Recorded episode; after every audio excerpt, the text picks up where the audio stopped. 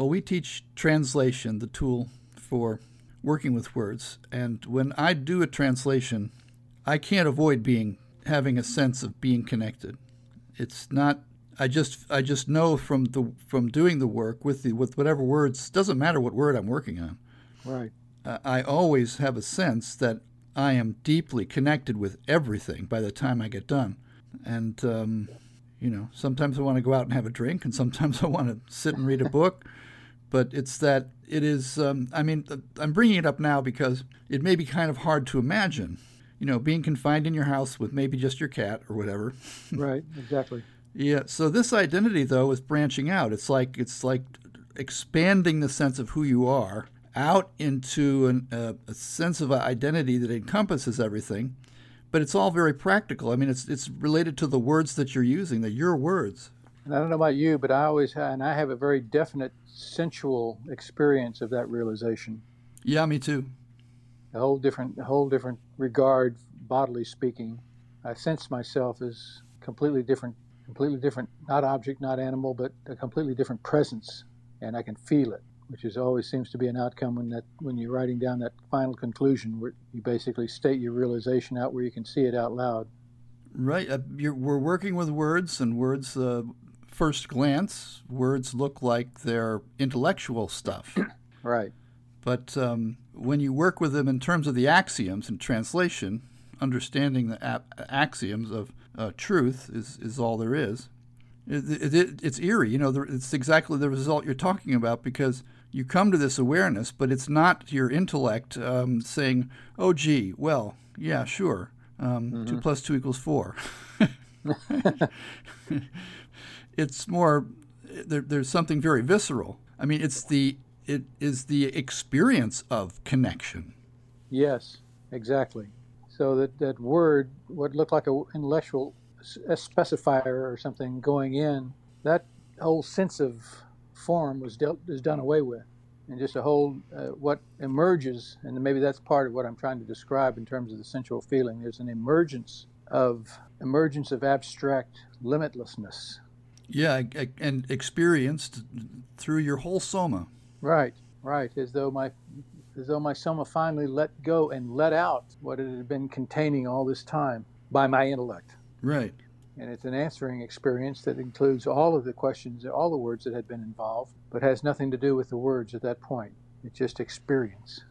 So then we go from the point of, of um, being in a situation where we have stress, and the, the stress is based on this unnatural stricture that, that we're being subjected to by stepping into this other identity, then we can get to a sense of connection that, that goes beyond all the stricture.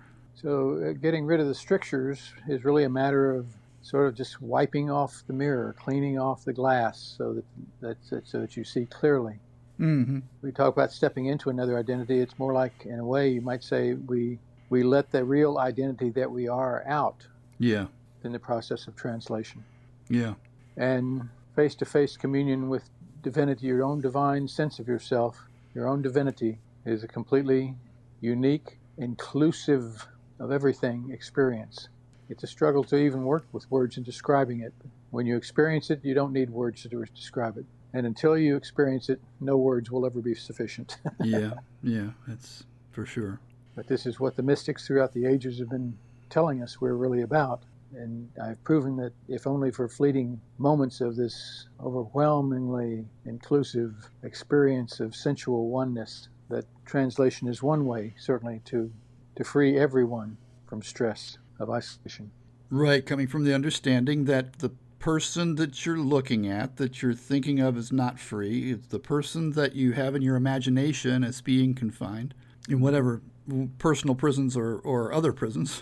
yeah, yeah, that, exactly person is in your consciousness and you work in your consciousness and in your consciousness you can achieve liberation for that individual by understanding their ontological self and then at that point oftentimes the liberation in the, uh, is is demonstrated in in the world that we walk around in apparently.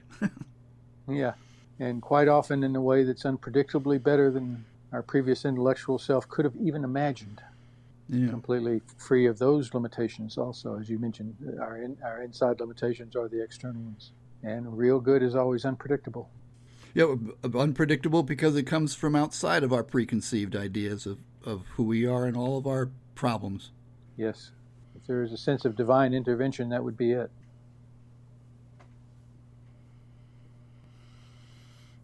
Well, I'm feeling like this one might actually be two parts.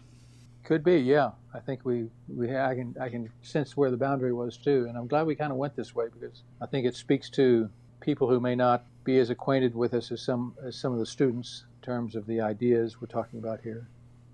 I'm glad we did it.